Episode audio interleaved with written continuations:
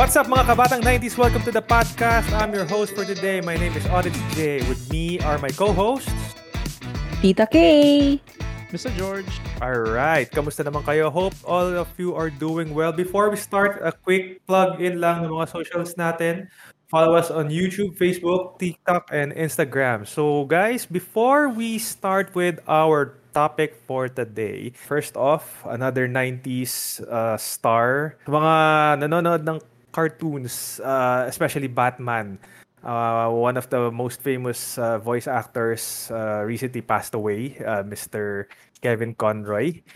Uh, rest in peace sa uh, kanyang mga loved ones. And to the fans and community of the Batman series na medyo kasi kinalakihan nila tong uh, tao to knowing as the voice of Batman. No? So, natin. k- k- Natin. Uh, natin. um, and a quick congratulations to some of the folks, Mr. Carlos Yulo, for winning the silver medal in the World Championships of pole vault. Ah, vaulting pala, sorry. Gymnastic vaulting. Pole vault naman ako tuloy, sorry. Ah, kay Billy Crawford for winning Dancing with the Stars, the France edition. Sa, ba't, ba't talaga siya sa France sumali? Kasi ano siya eh, I mean, he was famous before during his teenage years sa France, sa Europe. Kasabay niya sila, ano, Gil of Arim, The Muppets, sila yung mga nag-tour before. Ah, nga pala na yung ano, yung ano yun? Anong kanta yun? Bright. Bright lights. Sikat siya sa Europe, eh, no? Tapos bigla siya dito Mm. pumunta. Tapos ano nga, di ba, mayroon nga sabi nila na ex-boyfriend siya ni Mandy Moore, di ba? Yun. Wow, chismis yan. ah. Anong, anong tabloid yun? Hindi, pero ano yun ah, sa mga teen, mga ano, mga Bop, TV, Eh, Tiger ah, Beat. ah, ah, narinig ko narinig ko narinig ko. And shoutout pala kay Ash Ketchum. Nanalo rin as World Pokemon Trainer. Congratulations, Ash Ketchum. After 25 years of flying, di ba?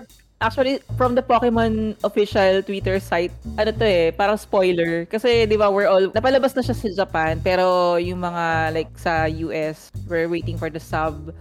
So, tapos nilabas nila na nag-champion siya. So, parang Champion. spoiler. Ano, spoiler na. Spoil.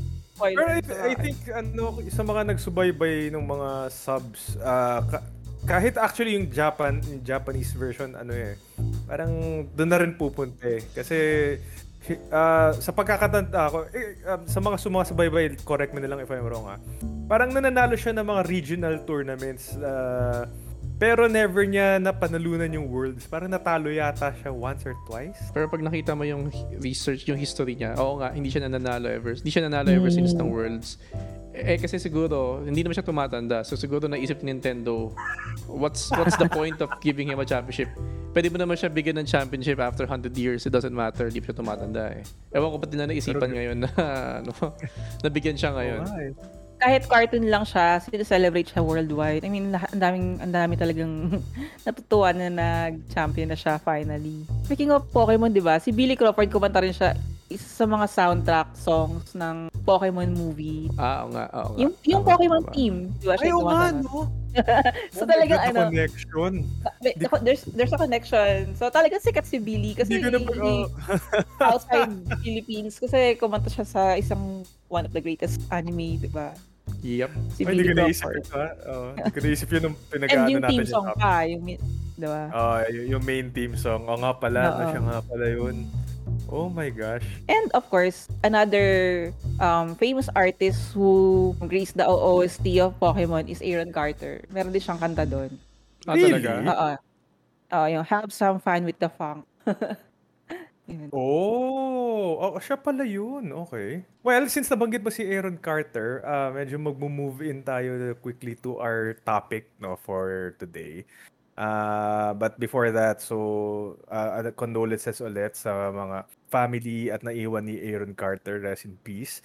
Medyo, if you noticed, no, uh, for the past few weeks, uh, more or less, medyo tragedies ang na mapag-usapan natin. It may, it may say something about our generation na rin. Siguro parang mara, uh, dami nating pinagdaanan. Pero this time around kasi, uh, this has a build-up. Uh, I'm not sure if you guys knew na merong addiction si... Unlike Mr. Kevin Conroy na, uh, I mean, he lived, he lived a good life uh, in a manner of speaking, no? And uh, to, well, tumanda siya, tumagal siya. Ang dami nga niyang, lum- kinalakihan nga natin siya. Unlike him, si Aaron Carter had a lot of struggles. And I think most uh, child star during the 90s had this struggle. Uh, recently, bago kasi siya namatay, he had uh, struggles with addiction, uh, drug addiction to be specific. I think medyo common siya. Siguro one good example is sila Britney Spears. Britney Spears, Amanda Bynes. Not sure lang kung si Macaulay Culkin had a, a similar pero a struggle. Pero kasi nag-struggle rin siya dahil 'di ba lumaki siyang sikat at a very young age kaya parang di siya nagkaroon ng normal childhood. But with Aaron Carter kasi parang uh, with the fame na alam mo yun, um, that he had, di niya masyado na-enjoy and he dealt with it differently. Kawawa si Aaron Carter. Uh, and I think it all boils down to yun the way na sila ginabayan ng mga parents nila tsaka nung mga mas nakakatanda sa kanila. Eh, alam naman natin ang, ang pagiging celebrity, masyadong cutthroat yung business na yan eh. Maraming siraan, yung mga chismis. So, Aha. 'di ba? So kawawa yung bata. Tapos ang pagkakaalam ko, nag-divorce din yung parents niya eh, at the height of his ano, sumisikat na siya. Tsaka nag-divorce yung parents niya. So wala siyang Ah. proper na guidance. aside from the guidance itself, yung finances, 'di ba? Like for example, meron tinatawag na California Child Actors Bill wherein there should be like a 15%. May parang paglalagyan yung 15% of your earnings. And then Aaron Carter discovered na hindi ganun kalaki yung punta doon and he owed a lot of parang a mi- 4 million taxes 4 million dollars na tax. So yung parents niya rin parang hindi nga na ano, hindi masyadong inalagaan ng parents na yung pera niya.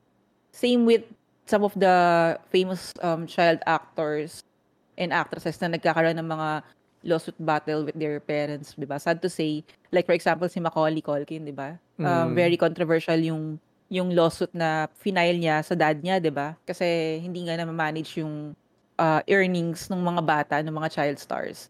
And usually kasi nung nung 90s, hindi pa uso yung ipapamanage mo sa sa isang um, well-known manager or handler yung mga bata. Agent. Usually, Mm.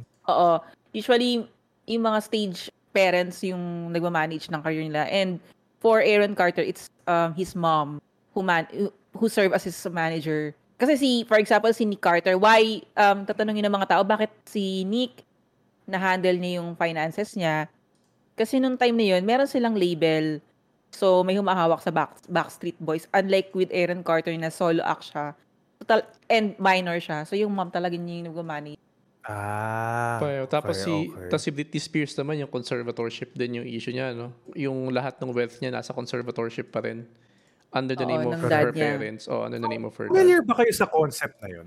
Parang parang trust fund lang yata yung setup noon. Normally kasi yung mga trust fund may mga conditions yan na kailangan mong ma-meet. Tapos pati yung spending, yung withdrawals, may guidelines yun. Yung hindi ko kakabisado yung kay Britney Spears, pero ang alam ko, parang ang naging trust, parang ang lumalabas sa trustee o trustor ng conservatorship is yung tatay niya. Father So niya. lahat nung gagawin niya under control ng tatay.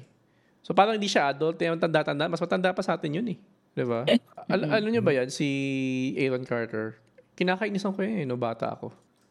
Ako rin. Nainis ako dyan. I mean, kasi I think partly due to insecurities na rin. Kasi four years younger lang siya sa atin, di ba? Tapos, Mga Ba- ganun. oh, oo. parang batip to, four years younger, bata-bata pa, yayaman din na, or chikoy na. tapos yung mga crush mo Ah, sabihin, ay, ang cute-cute ni Aaron Carter. Uh, ganun lagi yung hirit sa'yo. So, ikaw, medyo selos utot ka eh, na parang, ano ba yan? Hindi mo siya masasabi, siguro for, for our age, no, na parang kaming mga girls, romantic interest. Kasi ang bata, parang younger brother namin siya.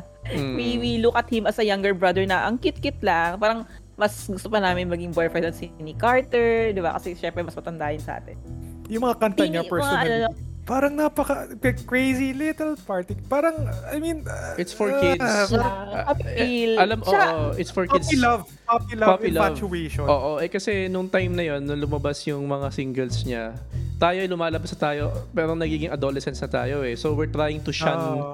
yung thinking na, oy, isip bata, Otoy. Otoy. So anything na related sa ganun, naiinis tayo. Di ba? Kasi Correct. paano na eh, pa- alternative rock na tayo, gano'n. Oo, hindi. Oo, nagpapa, Oh, mature, mature Sis na, music. mga Matchbox Oo. 20 na yung mga pinapakinggan. nagpapaka-mature Ba't daw na siya, eh. nakakatawa lang. Mm, mature na daw kasi yung mga lalaki noon. Mature na tayo nung time Ah, na yun. tsaka- So, we don't listen to this baby shit. Parang ganun yung thinking. Oo. One of the reasons why the girls love Aaron Carter, um, especially nung sumikat yung ano, yung Crush on You, lumalabas sa MTV niya si Nick Carter. So, alam mo yun, parang yung mga may crush kay Nick Carter, aabangan nila yung MTV ni Aaron Carter kasi nandun sa intro si si Nick. So parang ikaw, 'di ba, kung crush mo si Nick Carter, ah, yung kapatid niya maglalabas ng MTV na nandun siya. Supportahan mo talagang panoorin yung MTV niya dahil para makita mo si Nick. Actually, speaking of Justin Bieber, kumbaga nung yung mga kanta rin niya nung bata-bata pa siya, nakakainis din eh. Yung baby, baby. Pero nung nag-mature na, parang mas, uy, medyo okay to ah. Ah, hindi lang musically pero lyrically din. Si Aaron Carter kasi actually, 'di ba, para pareho tayo Mr. George, naiinis rin ako sa kanya nung bata. Yung mga kanta niya lalo na nung bata siya. Ah, pero nung mga later years na bago siya na mature, mas yung mga songs niya, ako kung napakinggan nyo any of his songs, uh, like uh, Blame It On Me, para siyang Chester Bennington yung yung essence ng lyrics parang tangina may pinagdadaanan nga to. Mm-mm. Ah, ah, He outgrew his baby teeny bopper ano, oo. style. Pero yun ang problema, hirap siyang parang lumayo dun sa image niya. Parang kunyari, Harry Potter, parang pag sinabi mong ah, Daniel, ah, Harry Potter, Daniel Radcliffe na. So parang ang hirap makakuha ng other roles si Daniel. Ayaw ko lang ngayon ah, pero nung mga times na kakatapos na ng Harry Potter, dahil sobrang associated siya doon, ah, hirap siya kumuha ng ibang roles. So Mm. parang si Aaron Carter, nahirapan rin through the years na lumayo sa ganong image. Parang pag nag-perform siya, ah, yan yung ano, crazy little particle. So, eh, nahihirapan siya mag-re-image. Oo. So, I think nakadagdag rin yun sa depression and stuff. Tsaka ano, actually, nung time na yon naging laughing, medyo naging parang laughing stock siya eh, no? Na, alam mo yon yung sumikat ka and then nawala ka na sa limelight. And then, you're trying to claw back, claw yourself back up. Tapos, alam ko, nag-OnlyFans din yata siya eh. Gumawa din siya ng OnlyFans niya. Mm. Oo, parang... No, oo, really, parang mga nude pictures niya. Oo, nude pictures niya. So, nung time na yun, naisip ko, okay, depressed. Pero kasi, during these times, alam mo yung mga tao, just to, just to gain sympathy from the netizens and from other people, yung nagpapaka, ano, parang kung wari kawawa. So, yun yung naging tingin ng mga tao sa kanya? Ah, ah, well, personally ako, ganun yung naging tingin ko. Yun nga, yun nga yung problema eh. People are ano misusing yung depression na even yung mga legitimate talaga na may ganong nararamdaman who wants to express themselves online hindi makakuha ng simpatsya. Napag-usapan namin ni Jacob the other day yan na parang people kapag na nabubuko na sila or ano na, ang gagawin nila, ah kasi ano ko eh, ah, may mental or may depressed kasi ako eh. Depression. So, so yung ibang depressed talaga, which is clinically um, diagnosed depressed, nawawala din yung silbi nung panghingi nila ng help kasi ah like what Mr. George mentioned earlier na ah nagpapaawa lang yan para para din yan yung iba na ginagamit yung depression para kaawaan sila. Ah meron isang TV show na napanood ko na nagpunta talaga siya sa isang psychologist. At hindi ah, sorry, not psychologist but a doctor na tinanong siya sa mga symptom symptoms niya like ano ba yung nararamdaman mo? May something ba sa... Kasi sabi niya hindi siya makakain, kaya ang payat-payat niya. Kasi every time nakakain siya, um, kailangan niyang um, ilabas yung kinain niya. So, nagpa-endoscopy siya, titingnan kung may cancer ba siya sa stomach or sa in- intestines niya. Tapos yung mental health niya, um, tinest din. Tapos nag, nag, ano sila, nag um, HIV test, nag um, blood test, nag, sa lahat ng klaseng test? test ginawa. Recently, nag-admit siya na um, bisexual siya. So, people are thinking na, ah, ginagamit mo lang yung LGBTQ para kaawaan ka or ma-embrace ka ng society ng LGBTQ, ganun. He might be screaming for help already, but people are not empathizing. Ito na to eh, nag, nag, naghihingi siya ng tulong, Dinismiss natin. Oo. Pwede rin namang ganun or pwedeng combination of both din na humingi siya ng tulong at the same time. Kasi ito lang yung alam niya eh. Kasi wala siyang guidance. Yung parents niya, hindi, wala, wala siyang communication with his family. May ano sila ni, ni Carter. Kasi parang people are saying na, oh Nick, bakit hindi mo tinutulungan yung brother mo? Eh, meron silang um, something na pinag-awayan na... Close eh, di ba? Oo. Kasi 'di ba nung namatay si Aaron parang nasa concert si Nick, yung Backstreet Boys, nasa world tour sila somewhere in Europe. And nagbigay sila ng um, parang tribute to Aaron Carter. Umiyak siya. Kasi and then Backstreet Boys were saying na we're family. And then ang dami ko nakikitang mga comments na iniiyakan mo dahil patay na pero nung buhay pa hindi mo siya tinutulungan. And who knows, baka nag-reach out si Nick, hindi, hindi, hindi tinatanggap ni Aaron Carter. We don't know what's going on between the Carter family. Yun nga, yun sinabi mo rin tita Kay eh, na nung namatay siya eh, no, tsaka lang lumabas yung sympathy. Ganun talaga eh. I mean, that's, ganun talaga yung buhay eh. Habang buhay ka, people will shun you for la- sa lahat ng mga ginawa mong kamalian. Pero doon na lang, pag namatay, doon ka lang makakuha ng simpatsya. Locally ba, meron bang parang ganong struggles? Para, Yung may, ma- may mga child stars din na ano, na ganyan, hindi lang masyadong kasing ano nung kay Aaron Carter. Kasi it's local news lang eh. Like there's this child actor from Ang TV, si CJ, yung cute na bata, 'di ba? Parang recently na huli siya sa drugs. Tapos nung nakalabas na siya sa kulungan, kinuha siya ni Coco Martin sa Provincianos. Pero tama, Mabalik tayo sa pinag mabalik tayo dun sa tinanong mo kanina, Jacob, na bakit yung yung mga child star nung ar may mga child star eventually, hinahihirapan silang mag-comeback ng career nila. Like for Aaron Carter, kasi we all know him as the, alam mo yun, yung batang maliit na, na kimpi yung buhok, na blonde, tapos sumasayaw, tapos matinis yung boses. So nung, like, iba na yung image niya, iba na yung buhok niya, iba na yung boses niya, iba na yung kinakanta niya na, hindi na siya cute. Parang ganun, iba na siya. Ako, I stopped listening to his music na nung I Want Candy na yung kinakanta niya. Parang, kahit ako parang, ah, eto na definitively, ayoko na sa kanya. Parang, oh my God. Ah, from a child, cutie-cutie, wannabe, to a teen. Na- nakakita ako ng mga interview sa kanya sa YouTube na parang sobrang, hindi, ah, okay, so pinag-usapan nila yung death nung kapatid niya na parang ah, he blamed his parents for it. Ah, tapos estranged siya kay Nick. Um, tapos parang yung mga dinidate niya either mga porn star or kung sino-sino man. Tapos ang payat niya, puro tato. Um, I'm saying na puro tato out out of the uh, para lang just to paint a picture na parang pero kasi malinis siya noon, 'di ba? Tapos all of a sudden um, gin- nag-iba siya ng image na parang uh, very much away sa kung paano natin siya na envision. Naisip ko naman, one of the be- 'di ba kinukumpara siya kay Justin Bieber. To my knowledge siya, medyo may similarities. Pero hindi naman gum- nag- lumaking ganun si Justin Bieber's to my knowledge. Ako ko, correct me if I'm wrong. Overall, mal- mismanaged lang talaga siya.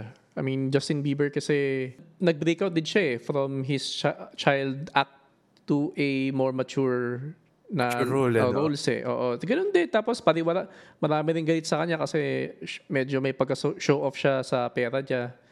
Tapos yung mga dinidate niya ng mga babae, alam mo yon So, Bagay source of, a big source of insecurity si si Justin Bieber. Ang okay na talaga sa kanya, meron siyang mga manager na was able to ano, maneuver him, parang shape yung surrounding niya na okay, yung ginagawa ni, ni Justin Bieber is cool. Si Justin Bieber heading to maturity yung pinapakita niya. Si Aaron Carter is going down the drain. Parang sinisira niya na yung buhay niya. Ah, by the way, ah, just to, ano, merong restraining order si um, ni Carter. Bawal siya lumapit kay Aaron Carter. Ah, wait. So, si, ah, ang nag, ah, Oo, kasi nag-order parang, ng TRO is si Aaron. oo, parang previously, nag-ano siya na parang inaabuso siya sa family niya.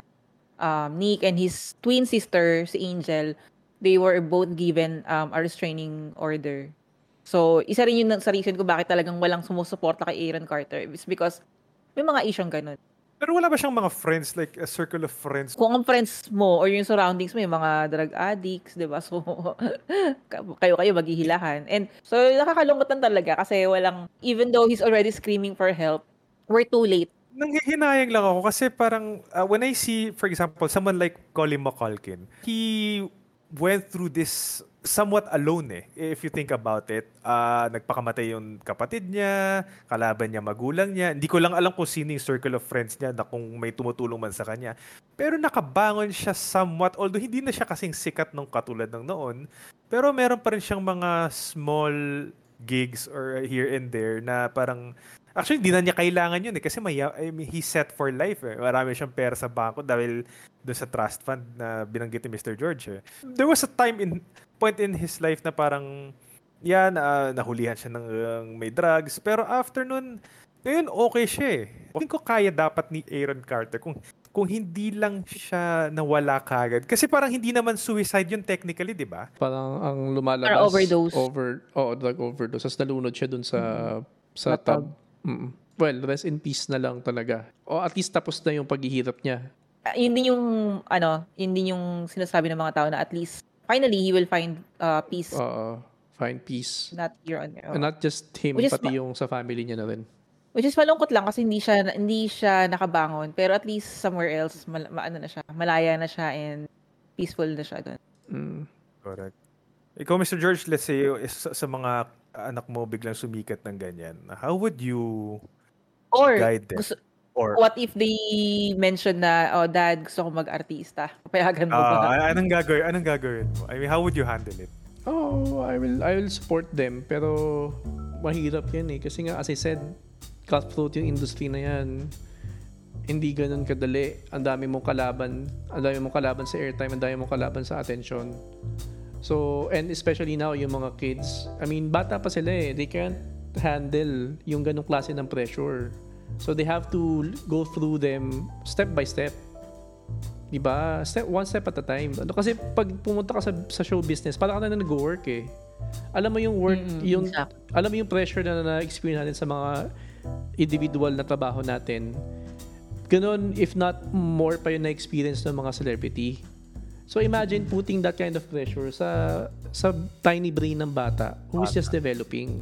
So, 'di ba, ang laking trauma yung binibigay mo sa bata. So, I mean, I will still support my child. Lalo na pag kuwari nagsumikat siya out of nowhere. Minsan kasi ganun lang, 'di ba? I think baka nga umalis na ako sa work ko eh. Kasi I really need to give kasi I really need to support my child. I I need kailangan kailangan ko talaga siyang tutukan. Kasi one one small mistake na ikakasira ng career niya is pwedeng ikasira rin ng buhay niya. So, and that's not something that I want to happen to my child. Ito ah, in my own um, observation, may mga parents kasi na alam mo yung tontuwa sila kapag sumisikat yung mga anak nila tapos napipraise na yung kit-kit ng anak mo, ang talented. May ganun may, may ganung achievement. Ah, galing ko. Yung anak ko marunong kumanta, sumayaw, ganyan. Tontuwa yung mga tao. And then may iba namang parents na they're forcing their kids to act, to sing, even though hindi talaga yun yung gusto ng bata.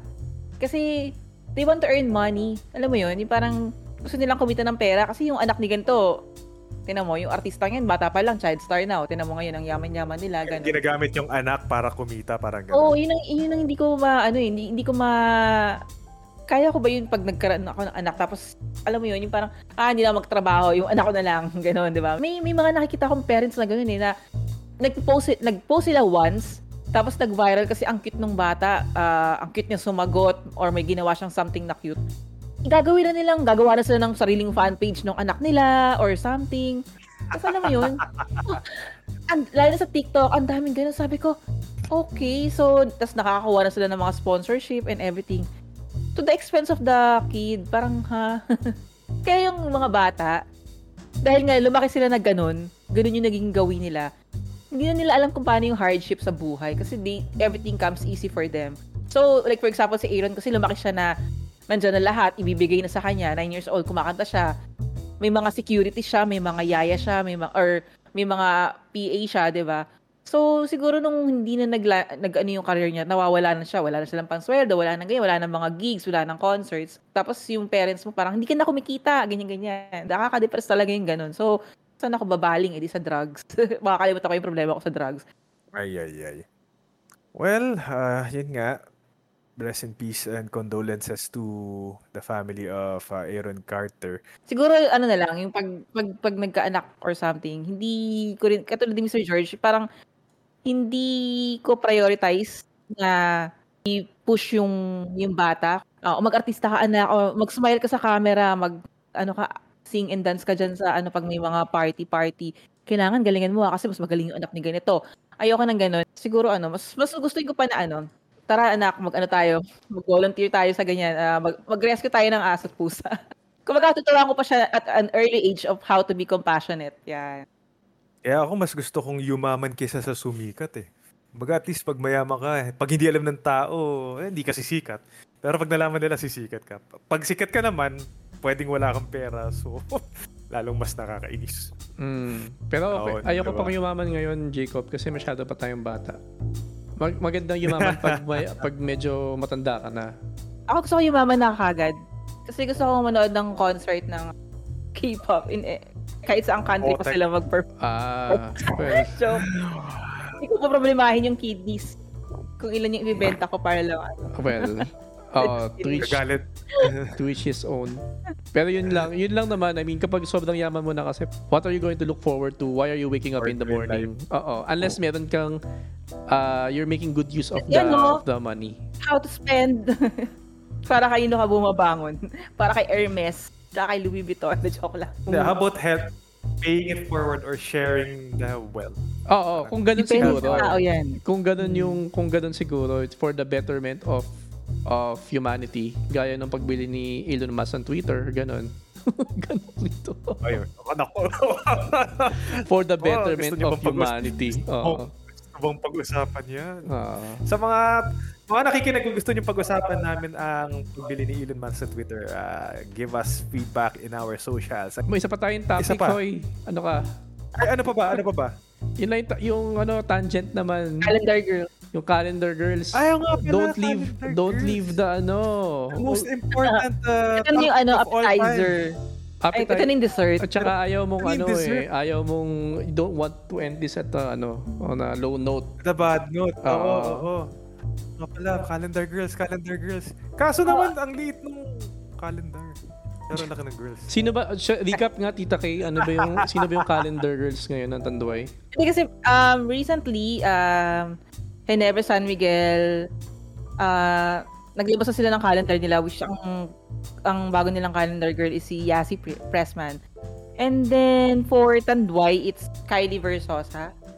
So, kayo ba nung 90s? Kasi ako, syempre, wala namang wala namang Walang effect sa ano eh. Walang effect Wala- sa yung wala mga namang Brad- calendar girls. Wala namang Brad Pitt na, ano, di ba, na tanduay, ano, po, calendar, or wala namang um, Leonardo DiCaprio na, ano. so kayo, ano yung mga, sino yung mga, Sa totoo lang kasi, ang mas natatanda ko yung mga White Castle, eh, hindi yung Tanduay per se. White Pero Castle kung, whiskey. White Castle whiskey. Pang five may ano yun old. eh, may commercial. Oo. Pero ang natata... Si, ah, ah, Joyce Jimenez. ah, yeah, so ano na yun? Sino si Joyce Ah, Jimenez? Saan siya? Actually, hindi ko Maalala. pero basta cal- calendar. Kasi hindi ko alam yung distinction kung Tanduay or White Castle. Nakikita ko lang siya pag ah, nagpapagupit. Yung mga ganun. White Castle. Ako, White Ah. Castle whiskey talaga tatatandaan White ko. Castle, eh. di ba siya yung may kabayong puti? Di ba? Pag White Castle, oo. Tapos may Oo, Castillo. Tapos, may- tapos, Oo, so si ano, Christina Gonzalez, yan. Hindi, Parang nakikita no. ko yun dati na, ano, No, Christina Gonzalez is not White Castle girl. Ano siya? Tanduay yata siya? Tama ba? tanduay siya. Or Hinebra. So, correct Hinebra. me if I'm wrong sa mga, ano dyan, mga suki ng barberia. Kasi dyan usually nakakabit yung mga poster na yung mga, ano, si Charlene Gonzalez yung, da, yun, dalawa yung naalala ko. Charlene Si, Gonzalez. si Charlene Gonzalez as Tanduay girl, yun yung sobrang sexy na picture na nakita ko kasi meron lang siyang White parang... Castle si Christina Gonzalez. White Castle ba yun? No. Oo. Oo. White Castle calendar girl. Queens, Christina was also made to wear the iconic red bikini. Ah, Tanduay. White Castle. Ah, so ah sorry, sorry. Oo, ane, sorry, sorry. So White Castle siya pero mas naalala naka- mas naalala ko siya na Tanduay Ram. So, Ah. sa poster niya na Tanduay Ram, yung naka alam mo yun, yung tinatakpan lang nung banderitas ba na yun is yung nipple part niya lang. Yun lang, as in, as in naka ano siya, yun lang yung damit niya. So imagine mo, naka, nakadik, nakadikit yan, nakapaskil yan lahat sa mga bar, barbershop, sa mga karinderya na kinakainan mo. Ganun yung poster niya. Tapos syempre bata ka eh. Tapos makakita ka ng ganun. So parang, what? Paano? Tapos ngayon looking back, naisip ko, paano nakalagpas tong ganung klase ng... Kasi mainstream yan eh, pag poster, di ba? Hindi yan gaya ng, Ah. hindi yan gaya ng mga FHM covers lang. Yung mga FHM covers, kasi bibilin mo yun eh, hindi siya accessible sa mga bata. Ito accessible siya sa mga bata. So nakikita mo, ganun yung makikita mo. Para, mas padali ka bang gupitan kapag ka ganun yung poster?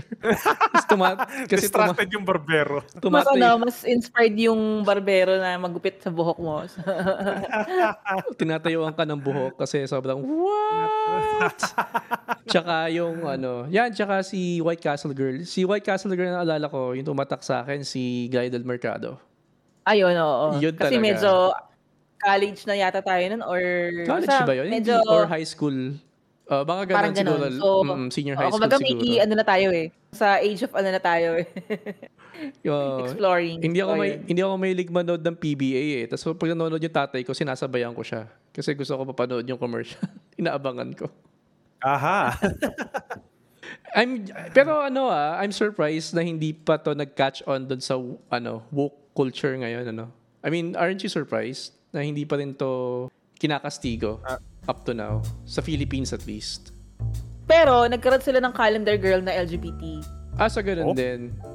Oo. I mean, nagkaroon sila ng presentation.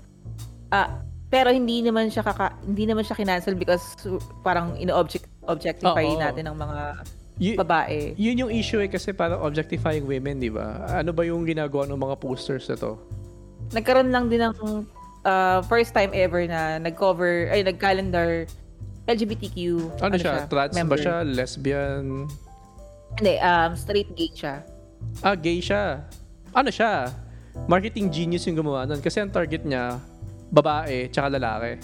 Kasi mga babae naman parang Eh, wala naman Sasa pakialam. Girl. eh. Yun, si Sa- so, kung Oh. isi-search yung si Sasa Girl, Oh, gay. is a white social media star, Sasa Girl, has made history as the first openly queer calendar girl of White Castle Whiskey. Ano ba siya? Lesbian search ba siya?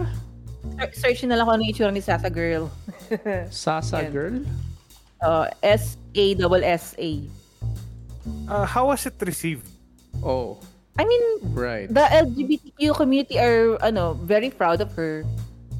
Uh, how about Na- the common people?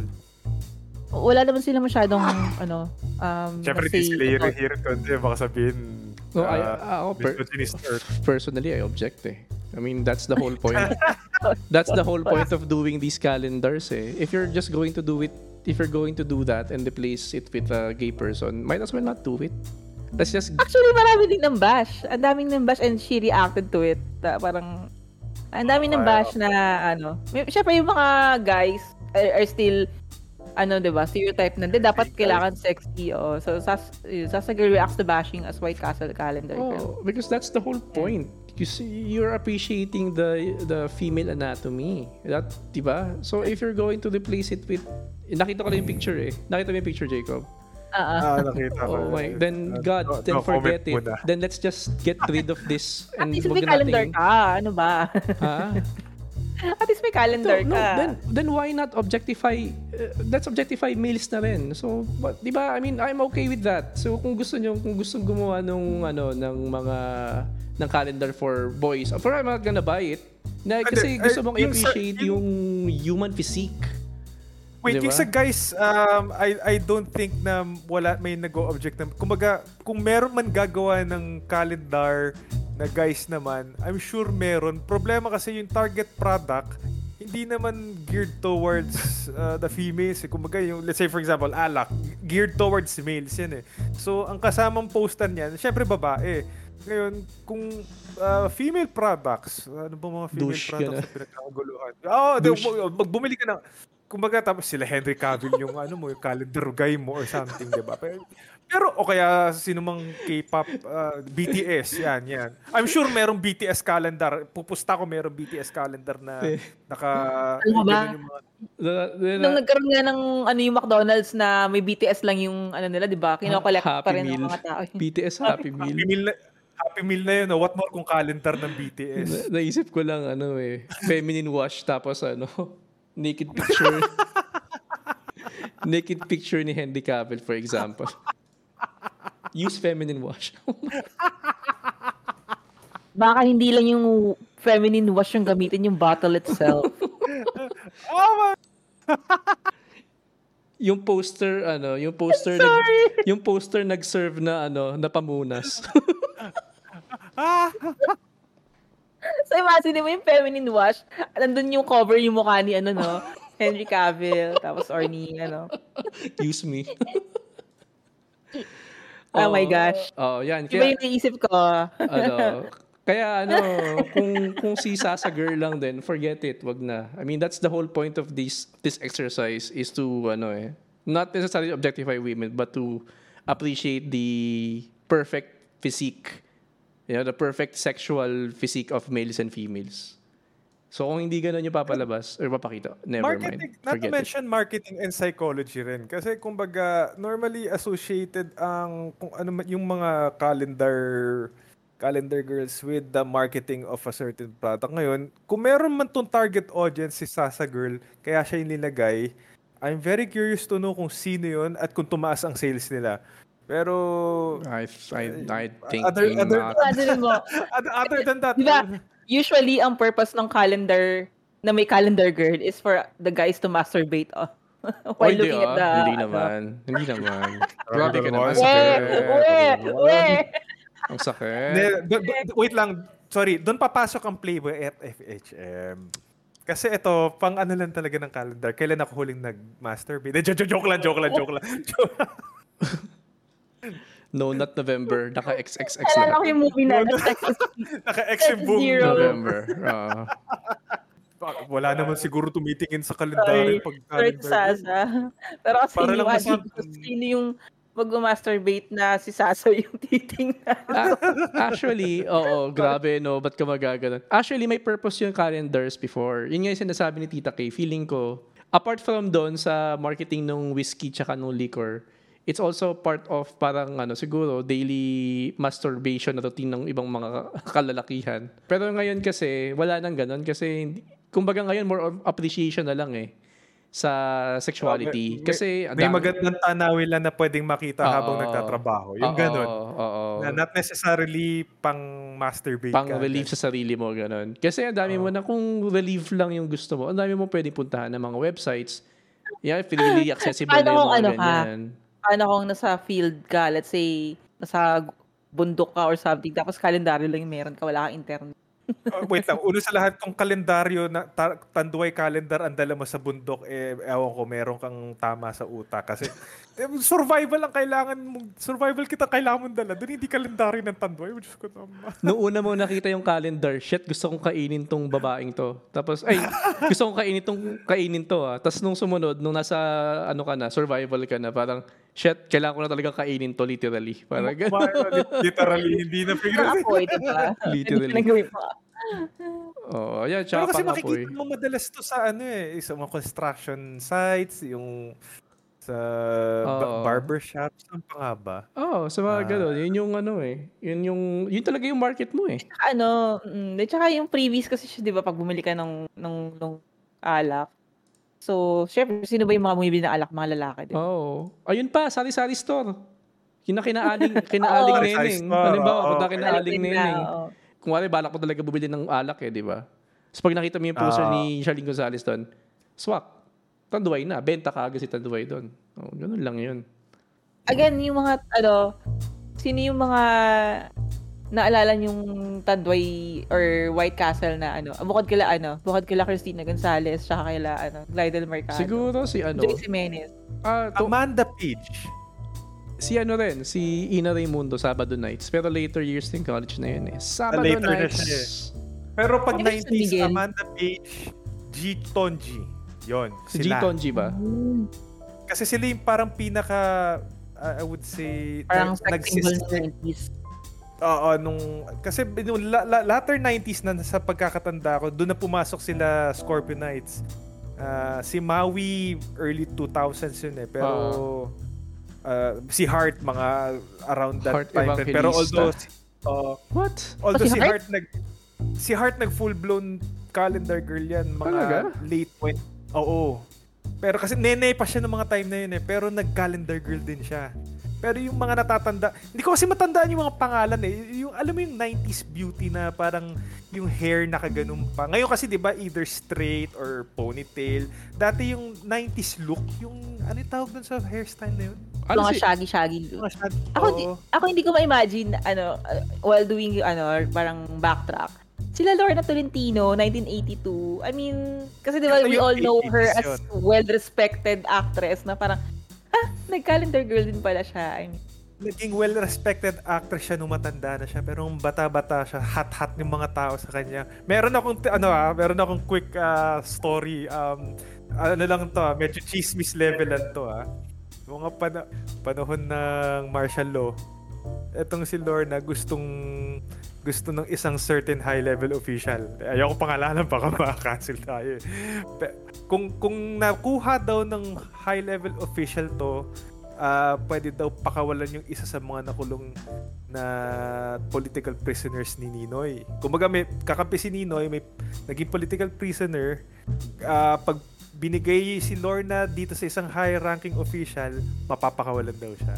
Talaga. Eh, oo, eh nagkaroon na ng kudeta so hindi na natuloy and stuff. So, yun. Yikes. Eh, based, oo, um, itong source ko eh, isa sa mga first hand na parang kinukuhaan ng supplies pagdating sa kotse. So, yun, kwentong barbero basically. Wow. Oh, Oh, eh, medyo, med- kinukwento sa kinukwento ng taong yun kasi parang kinakasabayan daw niya yung mga yun. Anyway. eh, mga ano lang yun. Sana pala ano, ano, nung time na yun, nag-collect na tayo ng mga poster, no? Kung alam ko lang. Oo. Tingin ko, Oo, ano yan, tsaka- mag, mabebenta Mahal mo na yan. siya ngayon. Oo. Lalo pag Ang hirap pristine naman condition siya. yung posters. Ang hirap nga maghanap sa internet ng kahit yung parang ano lang. Yung mga olds, di ba? Yung- Oo, kung- or, or kahit reference man lang. Ang pinaka-earliest is 2005 na eh. Uh, pag nagche-check ka sa internet. Other than that, wala eh. Sarap na, no? Mint condition. Charlene Gonzalez, something 90s poster. Naks. Usually kasi, pagka, di ba ang kalendaryo, once na maluma na, tatapon mo na lang. Ganun yung mindset ng mga tao. Ah, No. sa bagay, sa bagay. Oo. Eh, eh, eh, kasi tas nung time nung mga 90s, wala pa, hindi pa uso yung mga archiving ng mga ganyan. Unlike ngayon na Oo, anything na may hard copy ka, pwede mong scan lang and then you can put it up sa internet, save mo dun sa drive mo, sa Ah, cloud, ganyan. ah, ah. Ngayon, dati walang ganun eh. So once na mawala yun, lost na yun forever eh. Kaya, Correct, correct, kaya one of a kind na lang or very rare na lang pag makita ka. Ah, sa mga nakapag-collecta ng 90s calendars, ah, kung meron kayo, Ayun. ah, hopefully you can share the gift to us. Oh, Sino Hmm. sino yung ano nyo, favorite na calendar girl nyo? Back in the Ah, 90s. oh, oo. sabihin niyo sa amin, oh, let us know kung sino ang favorite calendar girl nyo ah, or calendar person, kung ano man, ah, sa during the 90s, ah, whether it be Tanduay or White Castle, let us know who your 90s calendar girl favorite was. Uh, again, you can reach us through our socials for the feedback. You can follow us on YouTube, Facebook, TikTok, and Instagram. All right. Uh, so that concludes our podcast for today. Abangan nyo kami next time for more kwentuhan about 90s lives, insights, and current events that we can relate to 90s experience. Follow us also sa Spotify if you like this.